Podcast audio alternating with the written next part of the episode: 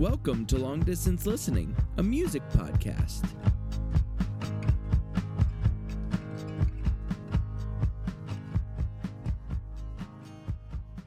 Hello and welcome to Long Distance Listening. I'm Andrew.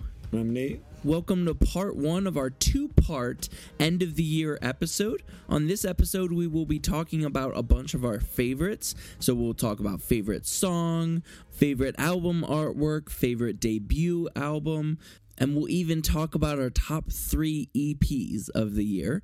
And then on part two, we're going to do a rundown of our top 10 albums of the year. Um, we've really had the privilege this year, along with past years, of being able to interview some of our favorite artists on this podcast. Some artists that might even be in our top 10 albums of the year or top three EPs of the year this year. Uh, we've been able to interview, so it's been a great year. There's a lot to recap and a lot to look forward to next year. I know for me, this is one of my favorite episodes we get to do every year, just because I like being able to go back through the year, look at all this fun stuff, figure out what my favorites were through the year.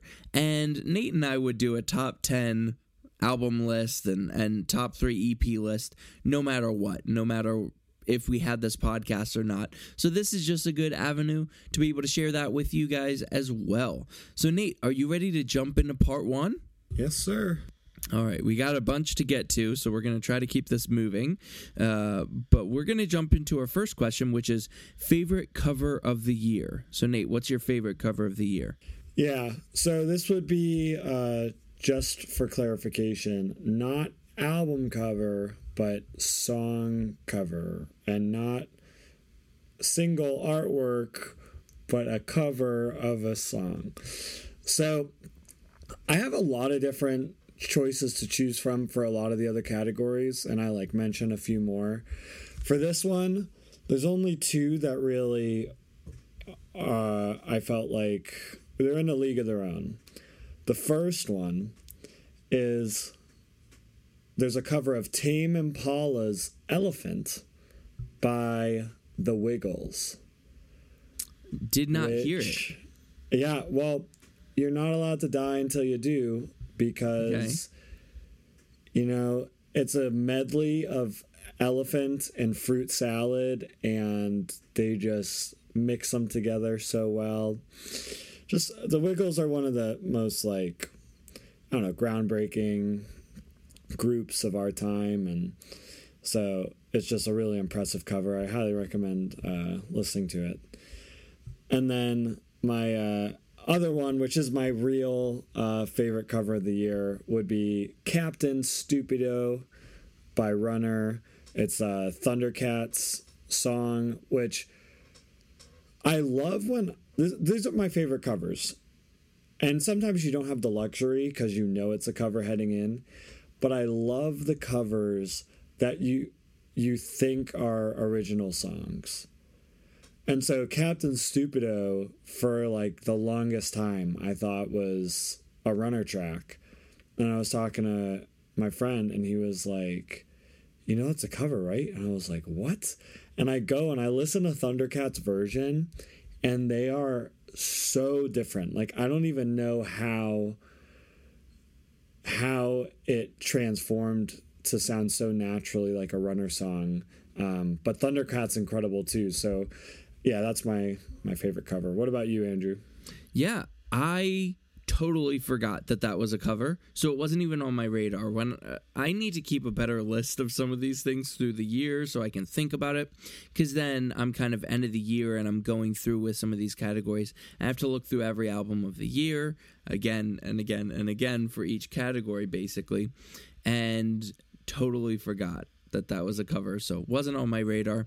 Um, and honorable mentions actually a new one, and I wouldn't say it's like the most outstanding cover, but it's kind of hard to not like. It's one of, if not my all-time favorite song, covered by an artist that I've more recently really come to enjoy, which is the song "Fix You." Initially Coldplay, but Kacey Musgraves did a cover mm, of it yeah, recently, and it's a really good one. It's super stripped back.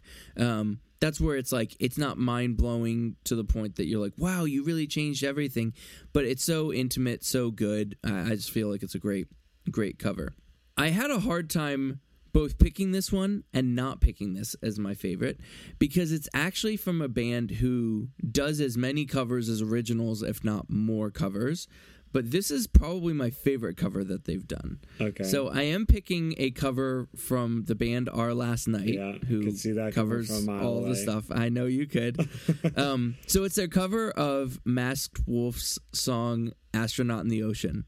I think that their cover is just perfect. Like I, I really love that cover more specifically. In fact, they kind of have a shtick that they're doing now, and each cover you kind of know. First verse they're singing, second verse he's screaming it. Like it feels like their their shtick is kind of they just keep doing the same thing, and they very rarely are getting crazy creative. They're turning pop songs into rock songs. You get it, right? yeah. I'm not even gonna say that this one is like, oh man, they went really jazzy with it or something like really different. No, they turned a pop song rock. Like they did their shtick, but it works really, really well. This song somehow just works perfect as a rock cover. So um, I love that. I'll honestly listen to that version of Astronaut in the Ocean as much, if not more, than the original. I think it's I think it's great. So yeah, that is my choice. All right, we're gonna move to our second question, which is our favorite music video of the year. So you go first, Nate. Yeah, so obviously got a shout out music video for Scenery by Valley Yeah. Heart. Uh, Lunchbox Films, we know them, Jacob, Anthony, and Wes. Uh, incredible job on that music video. I think it fits the song so well and the Yeah. aesthetic. Uh, love the water imagery, the school, the everything about it's really really solid. The glass. Um, Another one I'd like to shout out True Love by Hovvdy. Uh, it's such a fun music video. I think Hovvdy does a really good job at making fun music videos. This one might be their most uh, fun and energetic. Uh, they just make you want to like be young and and pl- play s- sports or go on hikes or or just hang out and just have a great time. And so I love that. Love that music video. Motorbike by Leon Bridges, another great music video. Very cinematic, very um, uh, very narrative driven, and it's a beautiful song. And so, and the music video is just as uh, beautiful. But I'm going with the music video for Law of Averages by Vince Staples. So, Vince Staples, uh, rapper, uh, this song is easily one of my favorite rap songs of the year. And the music video is, it's just like, it's so good. There's a lot of cool color stuff they do, specifically with blue. Um, uh, there's a lot of really fun and creative editing. And the type of lands not landscape per se but like wider floating shots they have are so cool it's just a really really solid funny entertaining video Yeah. and so that's my favorite of the year what about you andrew Yeah, I've seen a few of the ones that you mentioned, uh, but not your favorite actually, which is funny. Uh, so I will have to go check that out. Um, I'm gonna give a shout out to a weird music video that I saw more recently that I just think is really really funny, and it's Foo Fighters song "Love Dies Young." It is weird. They basically CGI Foo Fighters face onto a bunch of um, female like Olympic swimmer. I don't know if they're actually Olympians, but um, but basically as a um, like synchronized swimming team, and it's really funny and kind of this weird mix of funny and creepy, and so. Um, I, I don't know if I should be like if you haven't seen it you should see it but it is funny those Um, who are intrigued can go on there yeah, exactly. If you like Foo Fighters, if you don't like Foo Fighters, don't even don't even do it. But um, I like me some Foo Fighters. Um, but my favorite music video of the year is the music video for the song Blood Letter by August Burns Red. I totally texted Nate about this one and was trying to not give it away, but I just rewatched it. I've seen it a few times now. It it's weird because they don't lean super heavy into like I want to say it has like some Scott Pilgrim vibes, but like very light. Like it's not much. It's just some lettering, some small things, but um it's it's a little it's not just a music video. I guess it's a little bit more of like a, a story, mm-hmm. but it's basically the whole band is janitors at this uh, grocery store when the grocery store gets robbed and they basically stop the robbery with their instruments as they're playing. It's it's just entertaining. It's fun. Yeah. Um, yeah, August Burns Red's from my area, so I also was like looking and trying to figure out if I knew what supermarket, and I have an idea, but I'm not actually sure if they shot it around here anyway. But it's just it's a fun, fun music video. So I would actually suggest that one over Foo Fighters if you haven't yeah. seen it. I think most people will enjoy it somehow. Uh, and I, I, my personal top recommendation, if we're talking about videos that came from this conversation, is none of the music videos that were brought up, but Andrew's Scott Pilgrim versus the World reference. Oh. Watch that film if you have not. Yes, yet. such a that's great, true. Such a great that's movie. True. I don't think about the fact that there's people that haven't, haven't seen, seen, it. it. like yeah. I feel like everyone in all my uh, spheres have watched it. But, so I had never yeah, seen it until a few years ago, but it was from yep. a Pennsylvania friend. So maybe it's more. I don't know. Maybe this it, up here hey, we're, we're less into. Yeah. It. PA loves Scott Pilgrim. I don't. I don't know. Big Michael. You think we would like here. the Pilgrims? You would think so. Yeah. but first Thanksgiving happened in PA. Don't fact check me. All right. Let's move on to the third uh, category. So, Nate, what is your favorite instrumental record? Yeah, so I got a few uh, honorable mentions again. Uh, Promises featuring the London Symphony Or- Orchestra by Floating Points and Pharoah Sanders was a very critically acclaimed uh, instrumental record, um, which I'm sure if you're in like the whole Pitchfork, Paste, like all these different music sites, uh, if you watch Fantano, you've probably heard of that record.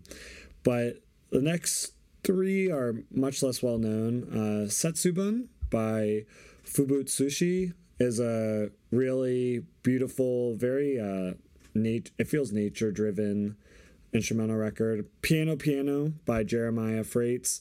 Um, any guesses on what it, instrument it mostly features? No, because I don't know anything. Okay, about, I'm gonna say yeah. clarinet.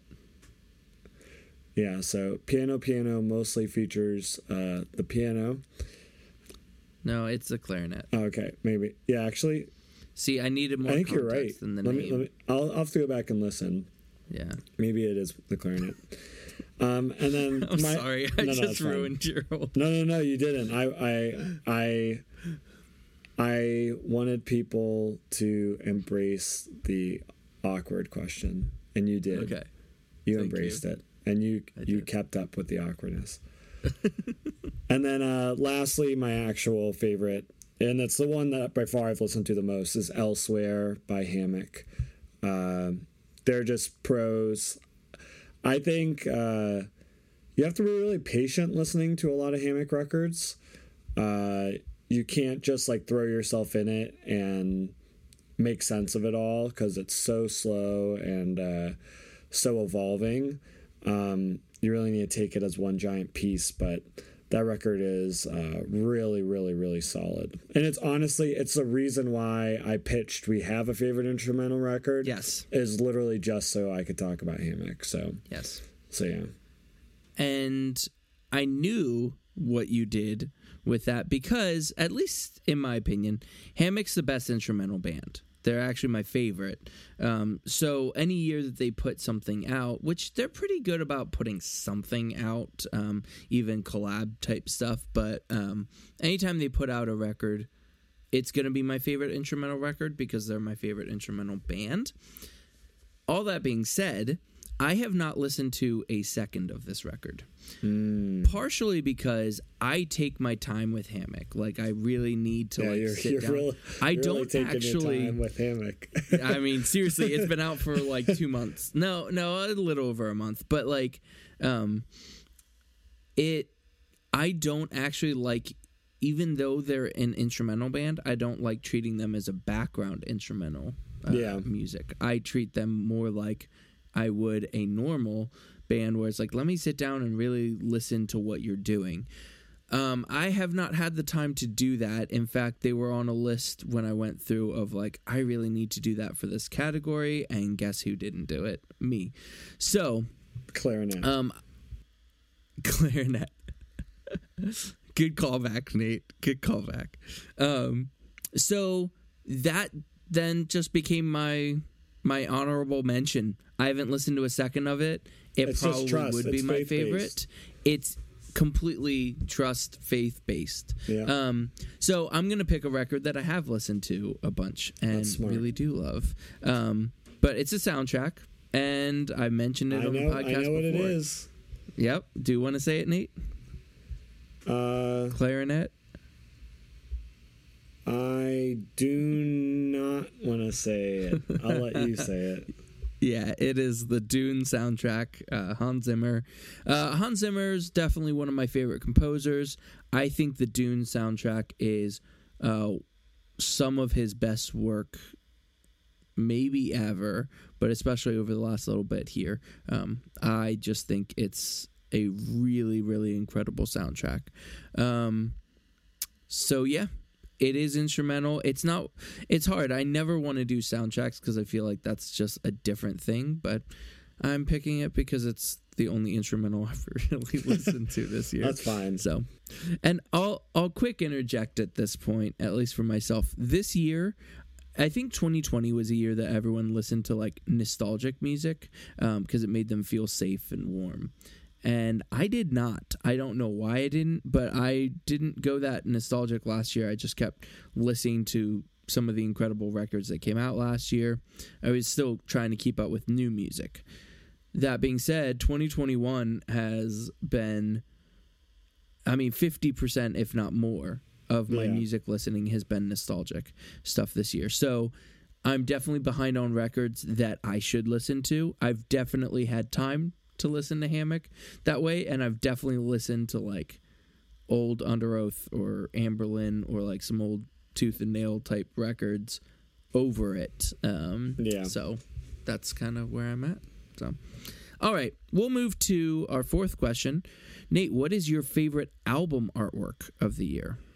Yeah, so this is after a category like favorite instrumental record where our options are pretty slim. This is obviously I mean such a large category. Um a few that come to mind initially are uh a record called History of a Feeling by Madi Diaz and a lot of artists ha- will have a portrait like face shot on the cover of their record. I mean, it's a very common thing, especially for singer songwriters. And I think that makes them uh, often very like tired and very generic covers a lot of the times, I think. And it takes like a really exceptional face shot or portrait or feeling or color or emotion to like make it work. And so this record is like a really sad record. It's clearly a breakup type record. And this woman looks broken on the cover. Like absolutely broken. Like you can feel the emotion of the record just from looking at the pic the artwork. And I mean that's when an album can do that, I think that's so beautiful. Um, so that one, uh, one that I'm sure you'll mention, and if you don't, that's fine. But if I, I'd, I'd bet money, I'd say "Iridescent" by Silent Planet. Um, just incredible artwork. I'll let you talk about it. Um, are you talking about it? Actually, no. Okay. Well, no. Let's talk I do about love it the now. album artwork, but yeah, really uh, explosive uh, and simple at the same time. I think the amount of chaos within the simplicity is really uh, brilliant, and yeah, very powerful artwork. Then, uh, last honorable mention: A Beginner's Mind by Sufjan Stevens. Yeah. Um, the artwork. I mean, yeah, it's weird. Like, it's very weird, but it really taps into the brightness, the mythology, the the the colors, everything just like works so well within the actual record. Um, also, Angelo De Augustine would want to add him as well. As well. Um, but my favorite artwork of the year um, is the for the record "Nurture" by Porter Robinson. Uh, it's this beautiful cover of I don't know if it's Porter himself, but he's just lying face down in a field. And it's so pretty, it's so beautiful, and yet that image of him laying face down is so depressing and like defeated. And that is literally exactly what the record is. It's like imagine Andrew, you haven't heard this record, have you? No. Imagine like Owl City but for adults more like will will like a bit more mature it's like owl city type of brightness but with lyrics that are like very sad and very like focused on improvement because of how low one feels and so that combination within the album artwork is just it's perfectly done i think it's definitely my favorite uh, album artwork of the year what about you, Andrew? Yeah, I had a few honorable mentions. Funny enough, I had thought about Silent Planet, and then I was like, okay, but maybe like, well, I had them for a lot of stuff here too, so I was probably that's tough like, too with the categories. Not. Yeah, trying to not overcrowd them. So they weren't even an honorable mention, but now I feel bad because I do think it might be better than some of the ones I had as yeah. You should mentions. feel bad but um, so some honorable mentions. Um, I really like Leon Bridges' Gold Digger Sound uh, cover. It is simple. It's basically him, but he's Leon Bridges to me is one of the most fashionable men out there, and so he's got a pretty like he just looks great in whatever he's wearing, and then he's the, the gold, gold standard. behind it. I don't know. It's he is the gold standard. Plus, we got the vinyl, and it's gold, and it's awesome. So like. I feel like just in general, the whole look of it feels really awesome. Um, I also really like Andrew Belle's Nightshade. I think mm. just it fits the album really well. Um, it's a little darker, but yeah, just feels like it fits the music really well. Um, I was telling Nate this this was a hard one for me. Um, I'm gonna go with Charlie Martin's Imaginary People. Yeah, it is not. Usually, I actually judge this on okay, I'm at a store, I'm looking, which I don't do this anymore, but like I'm at a store, I'm looking through the CD section, yeah. and I'm picking something based on cover. Yeah, um, you're at the library be, figuring out which CDs you're going to steal and burn. Exactly, exactly. Nate knows how it's done, or how it used to be done before you could just stream. Um, and that's what I would say Andrew Belle or Leon Bridges would be for me. Charlie Martin's not that. In fact, if I looked at that cover straight up I would be like, "Oh, is this like what is It's probably folksy, but like what is yeah. this?" Um cuz it it does not strike you as like amazing artwork. But in our interview with Charlie, the more we were talking about the album, the more I listened to that album. Not only does it fit the sound of the album, but it actually has meaning to mm. it. There's actual and and it's cool because Charlie Martin's vague about a bunch of this stuff and won't give much away. So I love that there's meaning in the album artwork. You can attribute more meaning depending on what you're taking out of the album. So I just feel like it's so tied to the music where it's not just like like I'll say Andrew Belle's Nightshade cover is so cool it could fit on any of his albums. Mm-hmm. But unless Charlie Martin wants to keep going with some of the same concepts and ideas, it does not work with another one. Same with Leon Bridges. Like they're cool those are cool album covers that stand alone like as like or like could be basically any album. This one has to be this album. So that's what made me choose it um, as my favorite artwork. Yeah, so real quick before we transition, what you said about not wanting to include Silent Planet because it's like overcrowded is exactly why I didn't include Charlie Martin. In yeah, I I I, like- I get that. Yep. All right. We'll move to our next question. Nate, what was your most disappointing release of 2021? yeah, so I, I with all these different uh, categories, I think the person's own perspective will drastically impact why they put certain records there. Uh, I have it titled on my screen like albums I wished I love. Like that's how I'm viewing most disappointing. Uh, just like albums I wish, like man, I really wish that I love this record. Um, Scaled and Icy by Twenty One Pilots, Trench, like Twenty One Pilots. I know they're like a teenage girl band at times. Trench was such an incredible record, and I loved it so much. I didn't like it at first. It was one of those growers. But like I loved it so much that I was wicked excited for 21 Pilots next record. And this album sucks so much. Like it ha- lacks all the creativity and like uh, risk taking and experimentation that Trench had, and it just went for generic and boring. Um, and yeah, I'm like really pissed about it to be honest. Um, ben Howard collections from the Whiteout. I love Ben Howard's first two records. They're two of my favorite records, probably two of my top 100 records of all time. Um, and I've just been waiting for him to release something close to it since, and he just hasn't.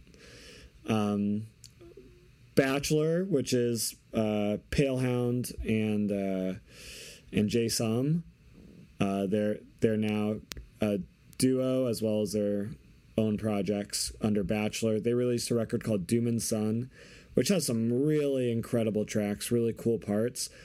But I wanted to love it, and I just didn't love it, and that's why I'm. I don't think it's a bad record. It's on our 52 list of best albums of the year. It's overall decent, but I wanted to love it because I love Jay Som so much, and I can't wait for her next record. Um, and I just didn't love it. But my biggest disappointment, the album I wish I loved the most, is the record Wilds by Andy Shauf. Andy Shauf, The Party, top 10 record of all time for me.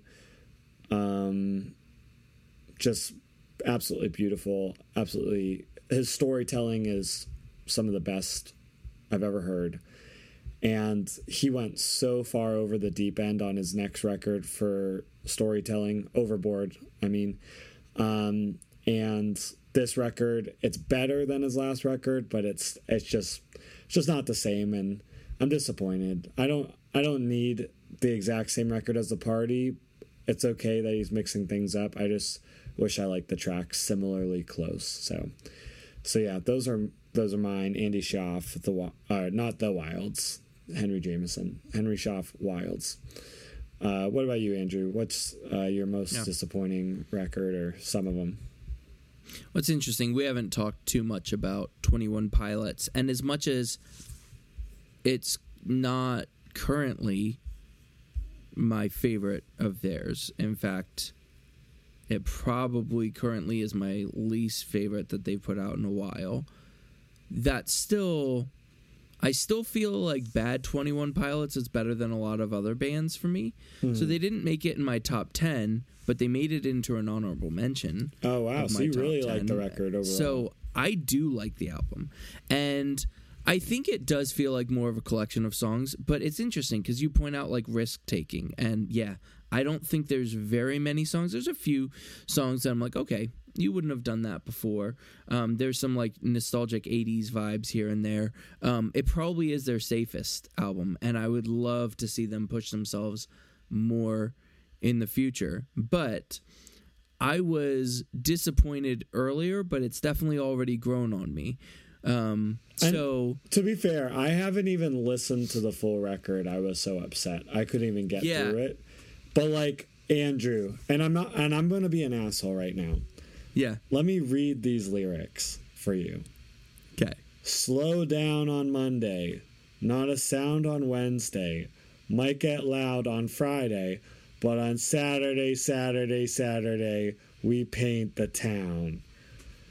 Like if those aren't their best lyrics they've written to date. Like, is that what you're getting? How at? do you not throw up in your mouth listening to a song like that? I don't know. What if? Li- what if that was a Make a Wish kid's dream was to write some Twenty One Pilots dream, yeah. and you just shit on that kid's dream? But I'm not, yeah, I'm not shitting no. on the kid. I'm. Uh, yeah, no, I, I get peace. that. That is that is not. Um, I, I would say that they probably on this album went for they focus more on music than depth. And even depth of music i wouldn't say is there either. And that's where like they didn't push themselves musically. What they did musically was fun and cool. Again i really like it though. Yeah. Um and it grows on me. I think i actually needed to be disappointed right away for yeah. it to grow to the point of where i like it now um, I, I was talking with someone about this, and I don't want to take too too long, but I feel like expectations are huge. Yeah, um, I was definitely. talking to a friend who was disappointed by Dune because they thought it was going to be this huge action movie, and it was like very political and and like didn't have near as much action, and they were lost. and And I was like, I just feel like expectations for things are huge, and Twenty One Pilots to their credit, creates crazy expectations yeah. with an album. No, you're and right. I mean, so. I, I was expecting a good album, and so when I got a bad album, I was disappointed because it didn't meet my expectations. Sorry, I was, I was being,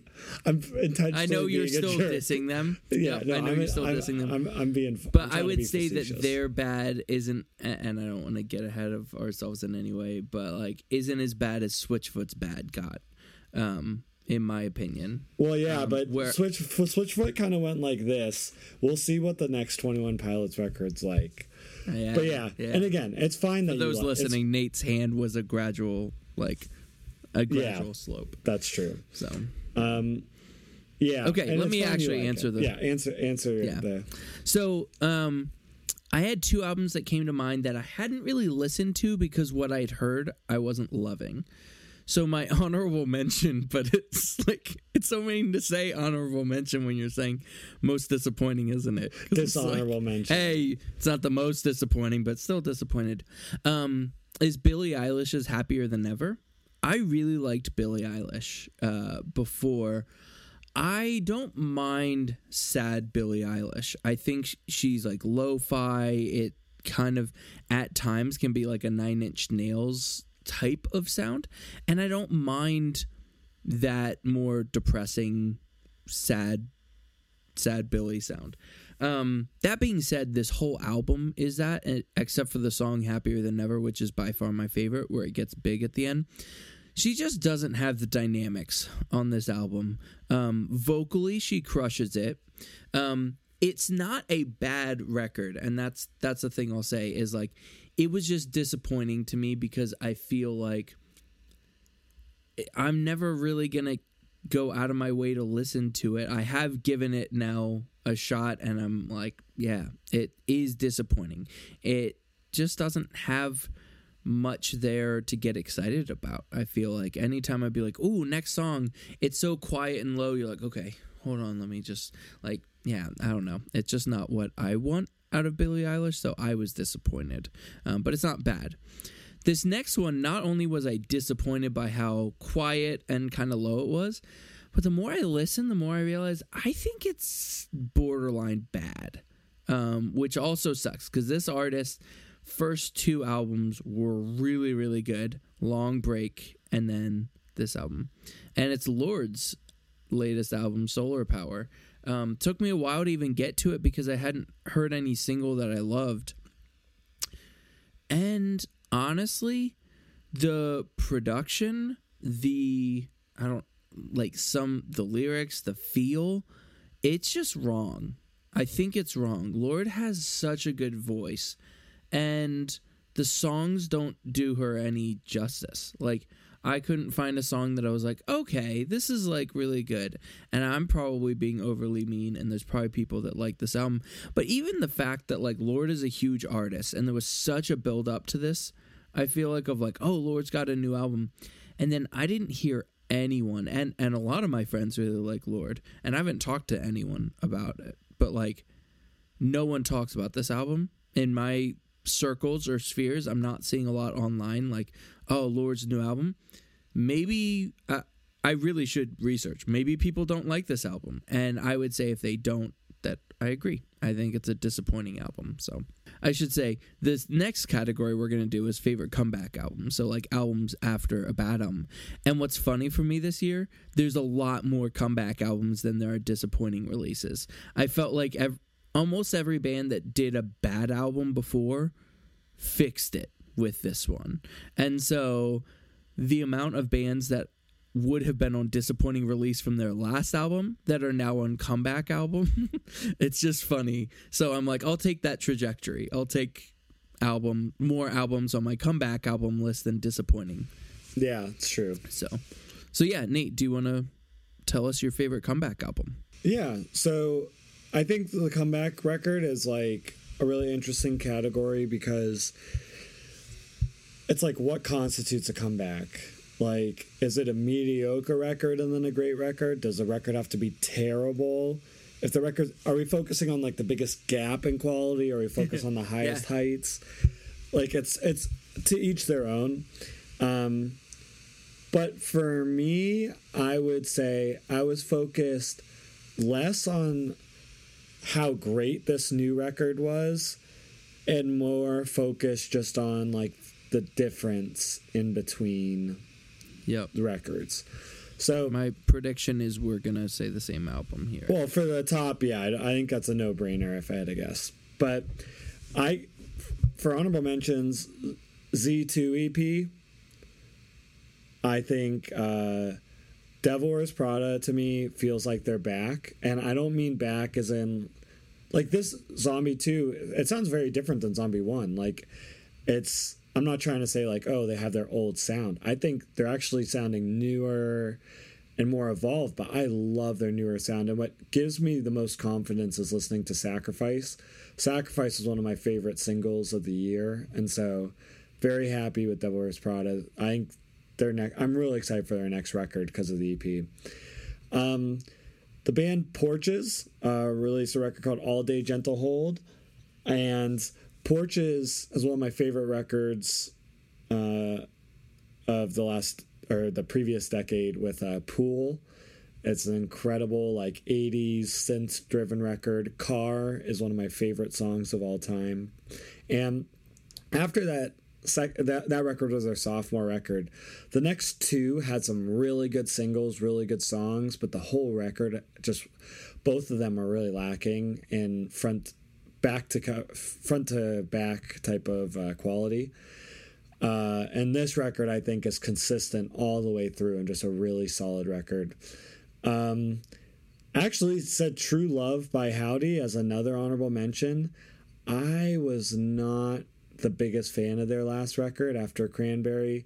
I thought Cranberry was phenomenal, and Cathedral on that record is one of my favorites songs of all time arguably my favorite Hovvdy song. So it had some great tracks, but it it had some really weak tracks and generically speaking overall i thought the songs were a bit weaker and Hovvdy came back on fire with this new record but our shared pick is Interrobang by switchfoot and uh, I I'm a big Fading West guy. I know not everybody is. After Fading West, uh, they had Where the Light Shines Through, which I hated at the time. I've grown to like it more. And the biggest reason why I've grown to like it more is just because of how bad their album after it was, which is uh, Native Tongue. Uh, Native Tongue has a few okay songs, uh, but overall, I think Switchfoot, for me, they were heading towards irrelevancy. Um, and this record is not my favorite Switchfoot record. It's not on my top five. I don't love it. But it is such a step in the right direction. And it does feel like a comeback to where I have a lot more confidence that their next record will be solid as well. And you could tell they push their boundaries, they push their limits. The, I'm so excited to watch the um, documentary on the creation of the record. The uh, their producer seemed like a real hard ass, and uh, I think that was really fruitful for them in the long run. So, Andrew, what about you? What were some of your favorite comeback records? Yeah, so the first one that just came after an album that I like but I don't love is but the new album's great is Wage War's newest album Manic. Um, I really like that album. It's one of my favorite metalcore metalcore albums of the year. I don't listen to a ton of metalcore um, these days, but that Wage War has probably been one of my favorite metalcore bands the last few years. I feel like they do everything that I want. They got plenty of singing. Um, they got great screams. And Manic does some really cool stuff between certain songs that the guitars are like insanely cool and certain songs that are very like production like heavy. It's it's really cool. So I love that album. And that album before this got pretty poppy, I would say. Just there's like a few songs that there's no screaming, um, even some songs that do sound very poppy, um, like four chord pop music a little bit more.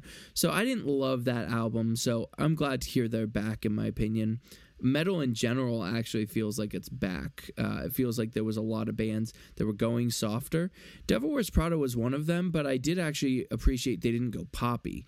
They they were just trying. They got really experimental, and actually, I thought that their album before Z2 here, um, that's grown on me. It's not my favorite by any chance, but I've I've respected the album maybe even more than I've liked it. Um, but I'm still really happy to have Devil Wears Prada where they're at now. Um, it's a better better fit.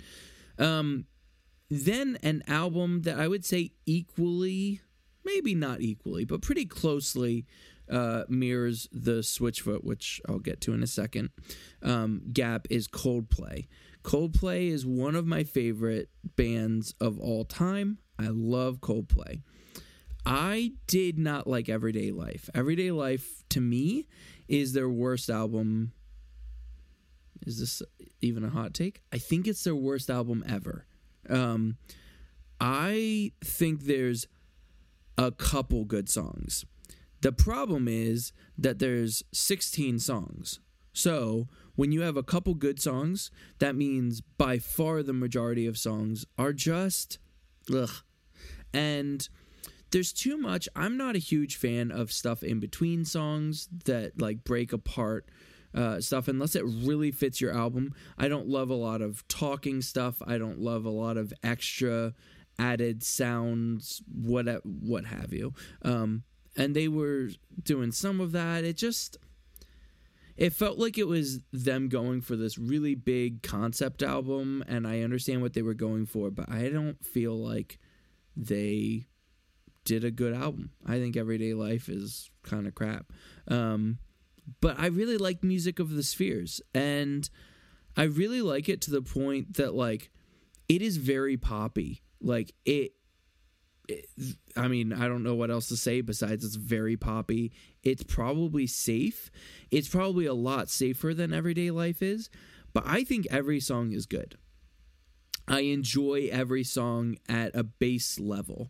And there's some songs that I really enjoy. And I'm like, I don't need Coldplay to be crazy complex. They've done that before, and that's my favorite Coldplay, but they still have to be like really good at the core. So they can't get too experimental that they're not good. Um, and so I felt like I'll take a safer, just really solid album, which I feel like Music of the Spheres is. Um, but yeah, my number one comeback album of the year is Interrobang by Switchfoot. Um, I liked Native Tongue a little bit more than you right away, but that's just because I think some of the few good songs on the album were really the ones that stuck out to me and I was like, "Oh, this is good. This is good. This is good. Oh yeah, it's fine." And I hadn't really paid attention to the bad ones, but the more I paid attention to the bad songs, the more I was like, "Oh, okay. Nope, this is this is bad. I don't like this." Um I forget the name of the album before that one, but I did like that one more than you did. Uh, but similarly, I just think there's a few songs, um, so like Holy Water or whatever, that like I really liked a few songs from Yeah. that um, as well. But I think Interrobang is their best since Fading West. Um, you said it's not in your top five. Well, that's tricky. That's tricky. So for me, It's close. for me, it's like, and this isn't a tight. I'm not exactly sure, but it's like nothing is sound, beautiful letdown, um, fading west, vice verses, then probably hello hurricane, and then after that, I might put oh gravity. Like, Yeah, yeah. I think you're right. And so I would tough. Probably tough. put. yeah, I would probably put all the albums you just mentioned, which is six albums, including Oh Gravity, your your sixth, which is higher for me. Um, it's probably seven for me. Like I do think I would put every other album before that, but they do some. I feel like they took risks on Native Tongue. Don't get me wrong. I don't think they played that one safe. Um, but it felt like every risk that they took was the wrong risk. It Yeah. did not pay off. It was just them doing something that felt uninspired in the end. It was like, oh, we're going to do something different. And then it's like, oh, but that didn't work. It Yeah. didn't uh, pay off. They take some risks on the new album and it works. Yeah, I no, think definitely. every risk they take works. Um, I think every song is good. This I'm more new to this, so I probably have. I Yeah. I was telling Nate I really had not listened to this album. This was another one I was like maybe it's going in disappointing. Like I don't know. I have not found much reason to listen to it. And the more I was listening, I was I texted Nate. I was like. I think I'm missing out on something. like Switchfoot actually put out a really good album, and similarly, I don't feel like people were talking about it. No one was like, "Oh, Switchfoot's new album's great. You Yeah. should listen." And so I didn't go out of my way to listen to it, but I think it's a really, really, really good album. Yeah, in terms of risk taking, and we we do need a transition, but I mean, Switchfoot Yeah. was kind of what we listened to growing up. So I mean, it's them and Anberlin and those guys, all those guys. But dude, when I first off, I'm sorry, I'm like I'm about to go on a long rant. I need to not. No, you're good. When I heard the first single, "I Need You to Be Wrong," I was like, this song is like weird, and I was so happy. I didn't even like it. I was like, I don't like this song, but it's weird, and that gives me hope for Switchfoot because it's been too generic. They've been too generic. Dude, Wolves is one of the coolest Switchfoot songs of all time. It is so weird, so interesting for them. Um, and there's obviously a lot of other bangers on the record, but they're more straightforward compared to those two songs. But yeah, they really mix it up for them. Yeah, I, f- I feel like, and I'm pulling up the song title because again, this is newer for me. I don't have these memorized here. But even a song like um, "Fluorescent" reminds me a lot of "Oh Gravity." Like, Yeah, definitely. even though it's different, but I'm like, okay. I, I texted my wife Amy, and I was like. There's some like throwback in here Yeah. too, which is cool. So it felt like nostalgic Switchfoot mixed with like almost like I don't want to compare them to a band that they know and play, but like a colony house type. Like there's some Yeah. like newer, like what newer bands are doing that Switchfoot's never done. They seem to lean into some of those types of things that are big risk for them. Um, but yeah, with with certain songs there, um, I think "I Need You to Be Wrong" sounds a lot like Gungor from Ghosts Mm. Upon the Earth, which is one of my all time favorite uh, albums. I Yeah, love that's that interesting. album. And like the music, the production, it's it's actually dangerously close. But what's cool is that album's like ten years old, so it's not like Switchfoot's like, oh, what's cool and hip right now that we Oh, can yeah, copy. You're like, they definitely came out with it themselves fully, but it's uh, yeah, it's it's awesome. I love that. All right, transitioning our next question is favorite legacy album.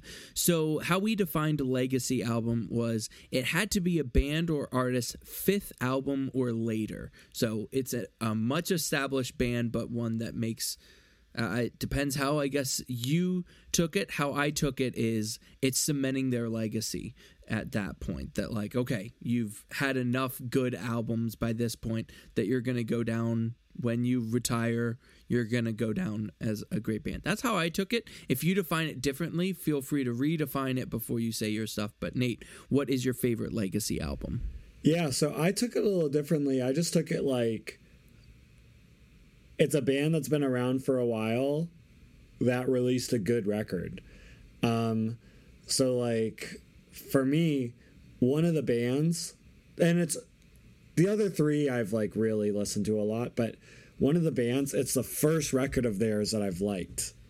And so it's like it's like the record that I got into them with, even though it's their fifth record. Uh, so it's the record Watching the Grass Grow by Ruby Haunt.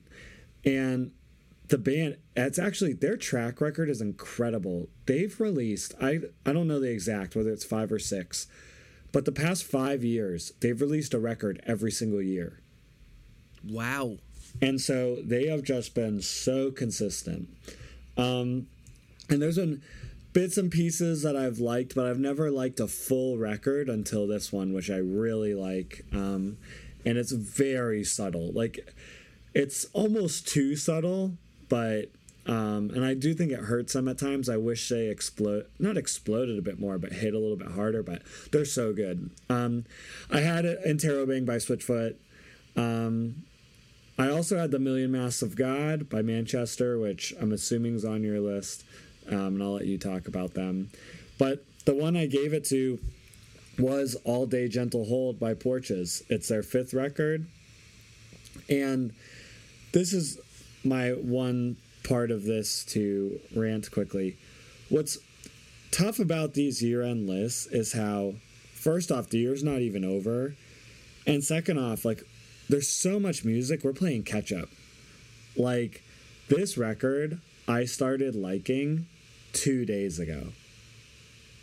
Like, I had listened to bits and pieces and I liked some of the singles when it came out, but I never like actually listened to it because it was a band that, and I brought them up on Comeback, that I kind of gave up on a bit.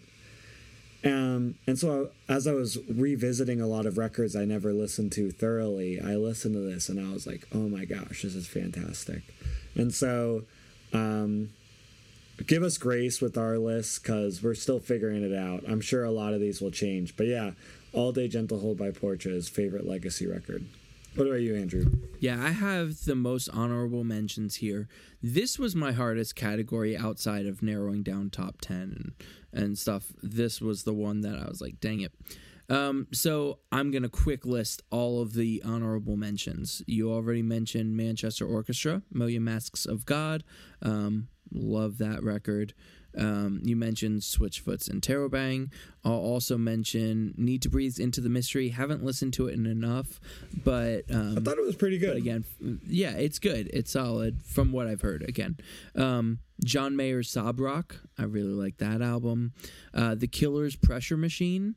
I personally like the abridged one because they have a lot of talking in between, and I totally get what they're doing again. But I just want to hear the songs, not a bunch of talking, and so um, That's but I like that album.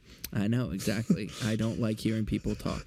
So, um, and then also Coldplay's Music of the Spheres, but I went with Thrice's Horizons slash East. Um, I think I like that record more than Palms, the one that came before it. But one thing they had released quite a few albums, then they had broken up for years, and then came back and and with every album, it's felt like okay, cool. I get another Thrice album because I thought that they had quit too young, but like I thought they were done. So what's cool is I feel like this record was really the first one. It's like it's not like okay, we're back. We have this new record, which is amazing, but like w- it's not their "We're Back" album, and it's. I think Palms was kind of their like, okay, we need to write a record album. Like, let's get back into how we write a record, not over years and years of having stuff that we can work through, but like while we're a touring band and stuff. Horizons slash East, this album is probably their most experimental in a while. They do a lot with changing time signatures, which has really never been a thing that Thrice has done uh, in the past, at least in my knowledge, they got pretty experimental with some stuff. And I felt like this solidified them not only as one of my favorite rock bands of all time, which they have been for a little while, but also as a band that still really cares this late into what they're doing. And I feel like solidifies the fact that they're going to go down again in my mind as a band that never quit. They never put out a bad album. Like I I think at this point if they're trying this hard, they're probably not going to put out a bad album. It's just varying uh, good to great in there. So um, I love that album. I'm glad you brought this record up because I didn't even know it came out. okay, there so. you go. I should have actually told you more about it. Uh, funny story. I I should be fair. Big Thrice fan over here. Like really big Thrice fan. Nate knows that. Um, one of my friends, Eric, one of my good friends, Eric, also huge Thrice fan.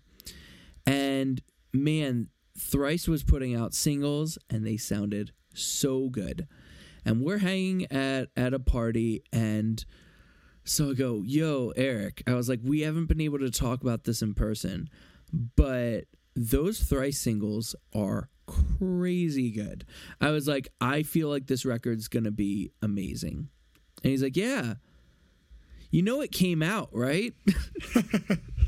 I'm like, what? So this party's on Saturday. Apparently it come out the day before that mm. Friday.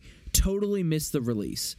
In my head, it was a November release, and I think it was October no, or September. This was October, and it was September. That's it.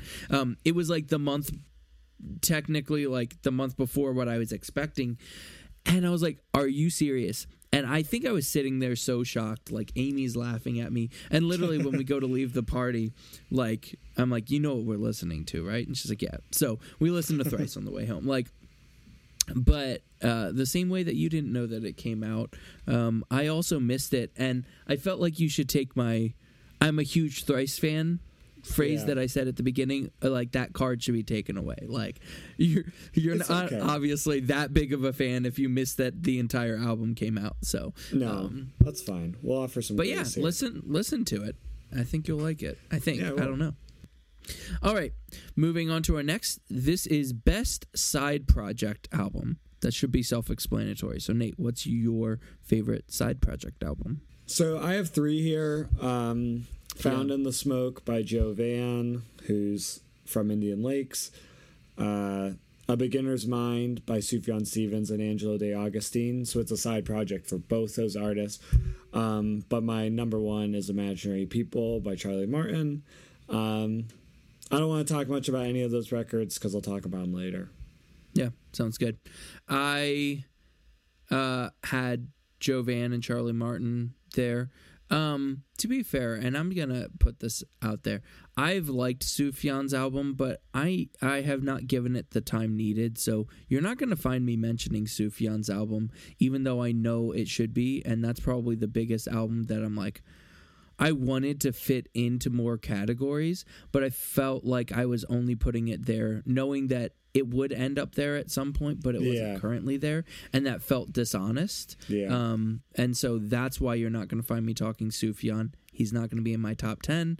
Um, even though I'm sure that album's going to end up there, I have not given it enough time. So I do apologize um, for that. But all right, uh, the one that I did pick between Joe Van and Charlie Martin, I picked Joe Van. Um, I think just I like that record a little bit more. Now, it's an easier album, I would say, to like. Charlie Martin's has a little bit more to it, and I would say it's a little bit more unique. So I would say it takes more work to like it, but I do love that album. But yeah, I went Jovan Found in the Smoke. This was actually hard. The next category we go into favorite debut album.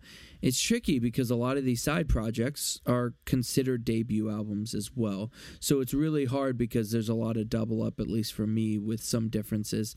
So it it was hard trying to define these two. But yeah, Jovan's Found in the Smoke, great side project album. Jovan, I think we already talked about this kind of in the podcast, but some of the best from Indian Lakes that's come out in the last little bit is Jovan. Like it, he it's very different, but uh, he crushes it. There's as much thought and work put into that album that would be a normal project. And same with Charlie Martin. He put so much work into that as well. But all right. Moving on to our next one. Nate, what is your favorite debut album? So, as Andrew mentioned, we're not including any side projects. Um, for all, all these records are like really um, big records for me this year. Like, love them all. Uh, so I've always repeating by Runnner, always in motion by Mini Trees, new music and big pop by another Michael. But my top debut is Ways to Get Out by Far Caspian, and uh, that record. Oh yeah. man, I love that record so much. It took me by surprise. I've known about Far Caspian for years. He's been releasing singles and EPs for almost four years now. So when this record came out, I thought it was like a third record or something. But it's his debut. And it shows like yeah, where we're at in terms of like single releases and EPs and stuff. But it's it's a record that I found this to be true with certain movies I've watched recently and some records where it's like I listened to it and I wasn't able to put my finger on much. Like I wasn't able to like clearly remember what I listened to or navigate it, but I was like, wow, that was beautiful. And only now do I like know it well enough to and know exactly where it goes. Actually, Always in Motion by Mini Trees is very similar. It's weird, like it's hard to like track with it and know what's going on. But but yeah, I love that Far Caspian record, but I'll talk about that record later as well. Um, all right, what about you, Andrew? Yeah, it's funny. All I knew every album that you mentioned there, which uh, maybe has happened in the podcast so far, but uh, there's been quite a few records I didn't know about that you've mentioned, or songs or things. Um, but it's also funny because I was realizing I know all those bands because you told me about all those bands. Nate, especially this past year, but Nate's always been better at showing me new music. And so honestly, there's very few de- debut albums, especially in a year like this year, where I wasn't actively seeking out new albums um, that I would have heard about without Nate. I thought you were gonna go with another Michael. I that was yeah. Like, I would have put money on it actually, so I'm yeah. glad I didn't. It finished um, second. It was close. Yeah, yeah. Um, but Far Caspian Nate had told me about recently, um, along with another band, and I have liked what I've heard. So, um, but haven't listened enough to make it in there. Because of that, I didn't put Oh, also Runnner. Um, I was trying to figure out if I was defining that as debut, and I should have, but in yeah, my head well, I got true. scared I'm, too. I'm, i might be and wrong, so, to be honest. Well, luckily you didn't pick it as your first anyway. Yeah, it doesn't matter. So like, because it's not technically I had to debut, find it. But yeah. But his other record know. doesn't it's, even exist anymore. I know, I know. And, so that's like, where I yeah. might have. It, I still wouldn't have chosen it as my favorite, but it definitely would have been an honorable mention where I didn't even put it in this category because yeah. I wasn't sure that I should have left it off. Um, but. No, I, I think it's fair. I think it's fair, and I think even from our interview, and I'd have to go back.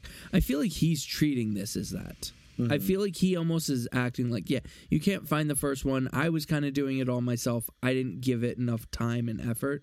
Um, where this, I think he's really, at least mentally, like this is his debut album. Yeah. So I think if he defines it that way, you're fair to define it that way. Um, I just hadn't thought too much uh, about it. Um, so my honorable mentions were Jovan and Charlie Martin, just because I wasn't thinking about a lot of those other debuts, but I didn't go with them because I was like, they're side projects. I really wanted this to be not side project. So initially I had like Jovan taking one and Charlie Martin taking the other, but the only one that's a true debut album outside of side projects, which is my number one, is Mini Trees, Always in Motion. That album is really, really good. And this is probably an album for me um, that is growing really fast to the point that I feel I feel like there's a chance years from now I look back and I go, "Oh, why didn't I actually listen to mini trees more? Why didn't I talk about mini trees always in motion more like during this podcast?" But it's a really good album.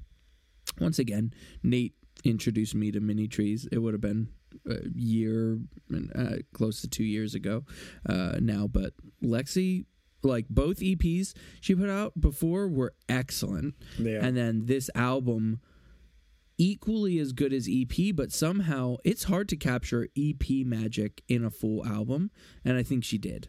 So, well, and what I think's really incredible about it is it's not as I don't know how to phrase it's, it's going to come across as a negative when it's a positive. Uh, it's not as immediately beautiful.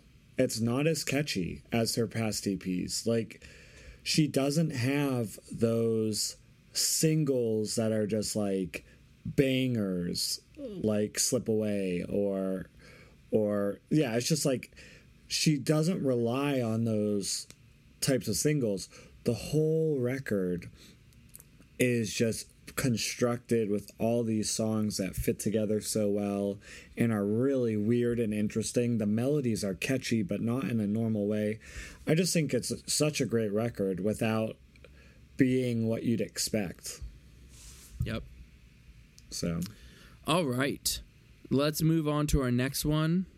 Our next one, Nate, what is your favorite record label? Yeah, so this is similar to instrumental the instrumental category where I really just want to talk about Run for Cover quickly. Um, Run for Cover this year has released Mini Tree's most recent record, or her debut, Runnner's record, another Michael's record, Sun June's record, Fiddlehead's record, Citizen's record, and uh, One Step Closer's record, which I also believe is a debut, though I could be wrong. And it's really the only record right now, record label, I mean, that I feel like has a hand, more, even more than a handful of artists that I really like. Some other labels might have one or two or a few. I would say the next closest might be Triple Crown at this point.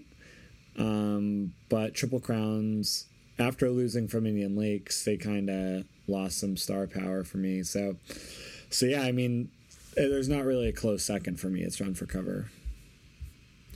Um, I kind of knew what you were doing, similar with uh, instrumental. Yeah. Um, but I still did my due diligence, and I was like, okay, if it's not Run for Cover, who could it be? Yeah.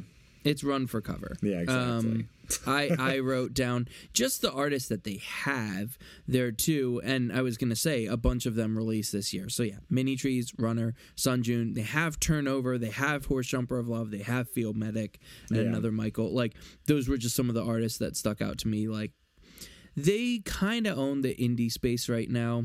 I feel like. Um, probably my favorite of all time would be like a Tooth and Nail. Like I love Tooth and Nail, yeah. but as far as just who has their fingers on the pulse of indie music and signs the best indie bands right now, it is Run for Cover.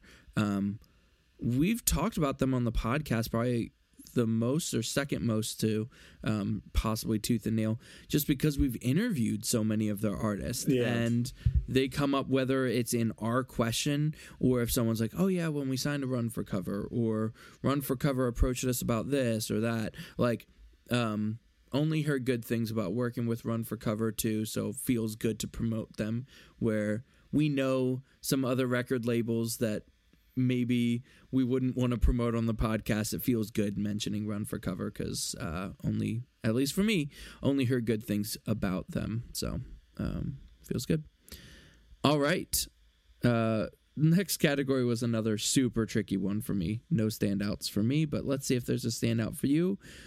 Nate, what was your favorite song of this year? Yeah. So I'm trying to figure out how many songs I want to mention. I'm actually deciding, you know what? I'm only going to mention two songs.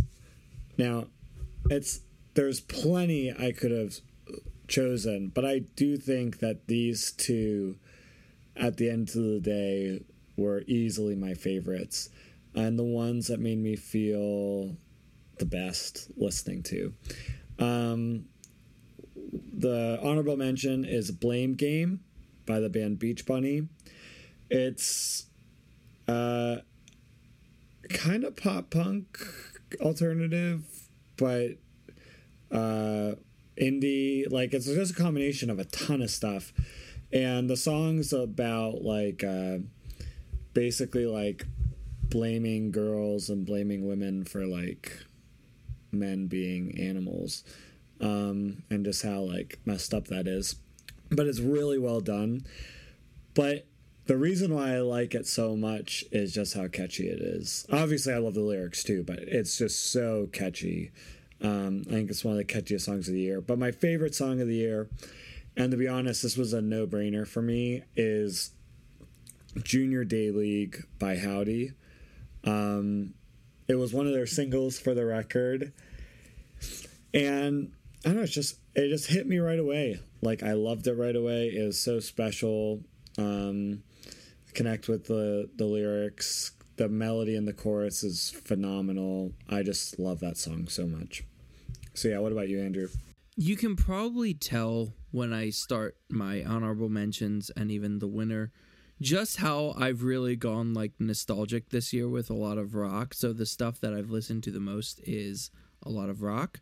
Um, so you're not going to find a lot of indie um, music here. And partially, last few years have been indie. In fact, it's always like an indie female artist um, that I've been really into that Yeah. has a standout song, and it's interesting because like been really into mini trees, but there's not really standout songs from that album. Like there's a few of my favorite albums that don't have a crazy standout song where it's like, oh, even maybe when we did the podcast of Jovan, like Yeah, from found like found in the smoke my favorite songs fluctuated there a bunch. Same with manchester same with Andrew Belle uh, silent Yeah. planet like a bunch of those. If trilogy by silent planet came out this year i probably would have picked that but that did come out last year. Um, so some songs that i've really loved and listened to a bunch um, so this doesn't come out till next year but the song came out this year. It's Underoath song damn excuses. Uh, when that first single came out i was like yes Underoath's back to like maybe what i wanted them to be. So i love that single. Um thrice's song scavengers does some really cool stuff with timing. Uh, that was a huge single for me. Um Spiritbox, who's a band that I really got into this year. Uh, their song Sun Killer, first time I heard that, and I love that whole record a lot. Um, but yeah, that song. But my number one is Devil Wears Prada's song Nora. It's my favorite from Zombie EP2. Um, first time I heard it, they did like a live stream of the whole um, the whole Devil Wears Prada like Zombie EP2. Like they did some songs first and then they played the whole record straight through. And when they were playing that song, I was like, this is it. This is like I mean I liked every song I'd heard before that, but um but that was a song that was like this is one of my favorite songs that they've done in a while. Um and it's still my favorite on that record. It's funny. It started out as my favorite. I remember it was the one I told you when it came out. I was like, "Oh, you should listen to Nora." We listened to it together. I love that Mike goes for some high screams in it, which is cool. It's almost like old plagues, like uh, Devil Wears Prada. Um, and then I don't know what it is. It's kind of just fun. So obviously those records are just fun. They're not trying to be overly serious. Um, it's about a zombie apocalypse. But I love that the song Nora is talking about a girl and a zombie apocalypse. And like I feel like it's got more heart than some of their other ones do. And like hits a little bit more to home than some of their other songs do. They really paint such a, a beautiful picture of the the terror and the um, just what Nora's gone through, what she's learned, and how she's functioning in a zombie apocalypse. I don't know. It's a it's a great song. So that is my favorite song of the year. I wouldn't have guessed it, but it makes sense. All right. Now we get into some of our official lists. So, the first list we're going to do is our top three EPs of the year. We like to separate these because EPs have gotten really popular um, more recently, and we used to do like, oh, what's your favorite EP of the year? But now it's like there might be almost as many EPs coming out as albums, depending on the season or the time. And so we're now making it a top three. Um, so yeah, Nate, what are your top three EPs of the year, or and or any uh, honorable mentions? And we'll do three to one. Yeah. Uh, do you want to go three, three, two, two, one, one, or, or you want me to share? You know, I want to, but it's probably more confusing if we do it that way. So go ahead and just share. Okay. Uh, so the reason why we're doing top three EPs is because three rhymes with P, and we have top ten albums. So they, they almost rhyme. Uh, I'm not being serious. Okay, so my honorable mention is "Blame Game" by Beach Bunny, uh, which I mentioned before. And three is "Zombie Two" or Z2 EP by Wears Prada. Two, I have Jockey of Love by the band Toledo. I love yeah. that EP. I wish it was a full length record. I think it would have made my top 10.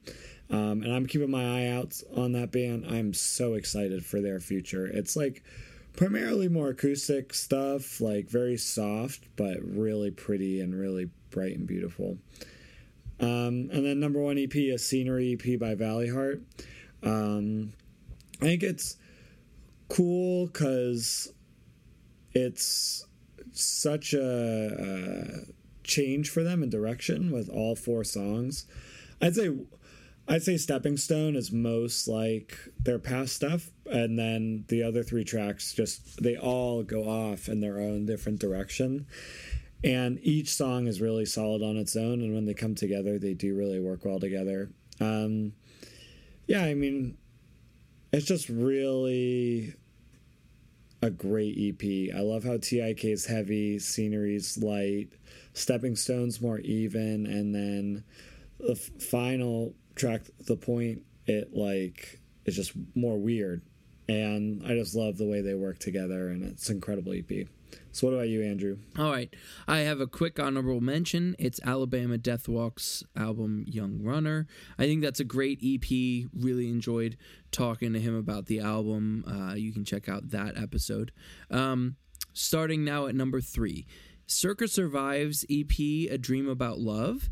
It's a really, really chill, quiet album for Circa Survive. Um, it almost sounds like an Anthony Green side project, yeah. and partially because one of the staples for me about Circa Survive is they're dueling electric guitarists doing like really cool electric guitar stuff, but it's so stripped back they don't have that. But they were able to come up with some really cool creative things that they did musically even with how chill it is. So I think it's a masterful EP. Um, I actually did not expect to like it all that much. I expected, nah, it's not Circa Survive that I want, nor did I feel like I needed. No big deal. But I do feel like, and I told Nate this in a text, I feel like I will take any Anthony Green in any band ever. This past year, I finally actually really listened to Saosin's new album, which came out years ago with Anthony Green. Um, I hadn't listened to that near as much as I should have. And that's probably my most listened to album of the year. So it's kind of this weird, like, I just, I love Anthony Green. I love his voice. I really like his lyrics too. Um, I feel like he's always been very good about being open and honest. So, sorry, I went way too long on three, but Circa Survive, A Dream About Love. Next is Valleyheart Scenery. Uh, I really love that EP. Um, the only reason it's two is because number one is Devil Wears Prada Z2. Mostly, it's like that's the best Devil Wears Prada I had heard since the first zombie EP um, came out. And so it was just this, to me, like, it's up there with some of the best Devil Wears Prada that's ever been released. And you already said it does not sound like the first zombie EP. In fact, um, only maybe a month or two ago, I decided I want to listen to them back to back.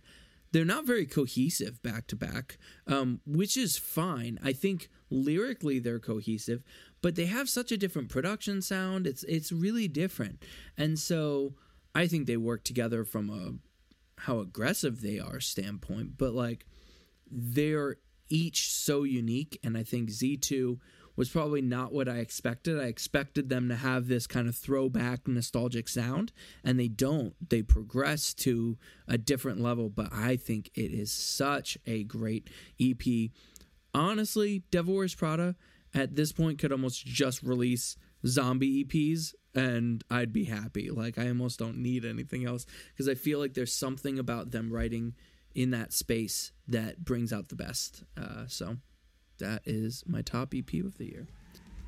Thank you guys so much for listening to this episode. If you liked what you heard, you can hit the subscribe button to make sure that you don't miss all of our upcoming interviews and talks about a bunch of these artists that we've uh, already mentioned and future artists here that we will get into if you like indie music and want to hear just some dialogue about some bands that you might know and want more conversation about, or bands that you don't know that you would like to learn about, this is the podcast for you.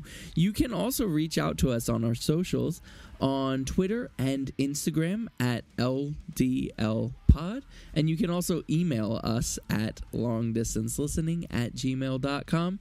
We would love to hear from you and have some dialogue about just your favorites of the year. We're also really excited to share part two of this episode with you. So make sure you're subscribed so you don't miss part two. Part two will be coming up shortly where we talk about our top 10 albums of 2021. Thanks so much for listening and have a great day.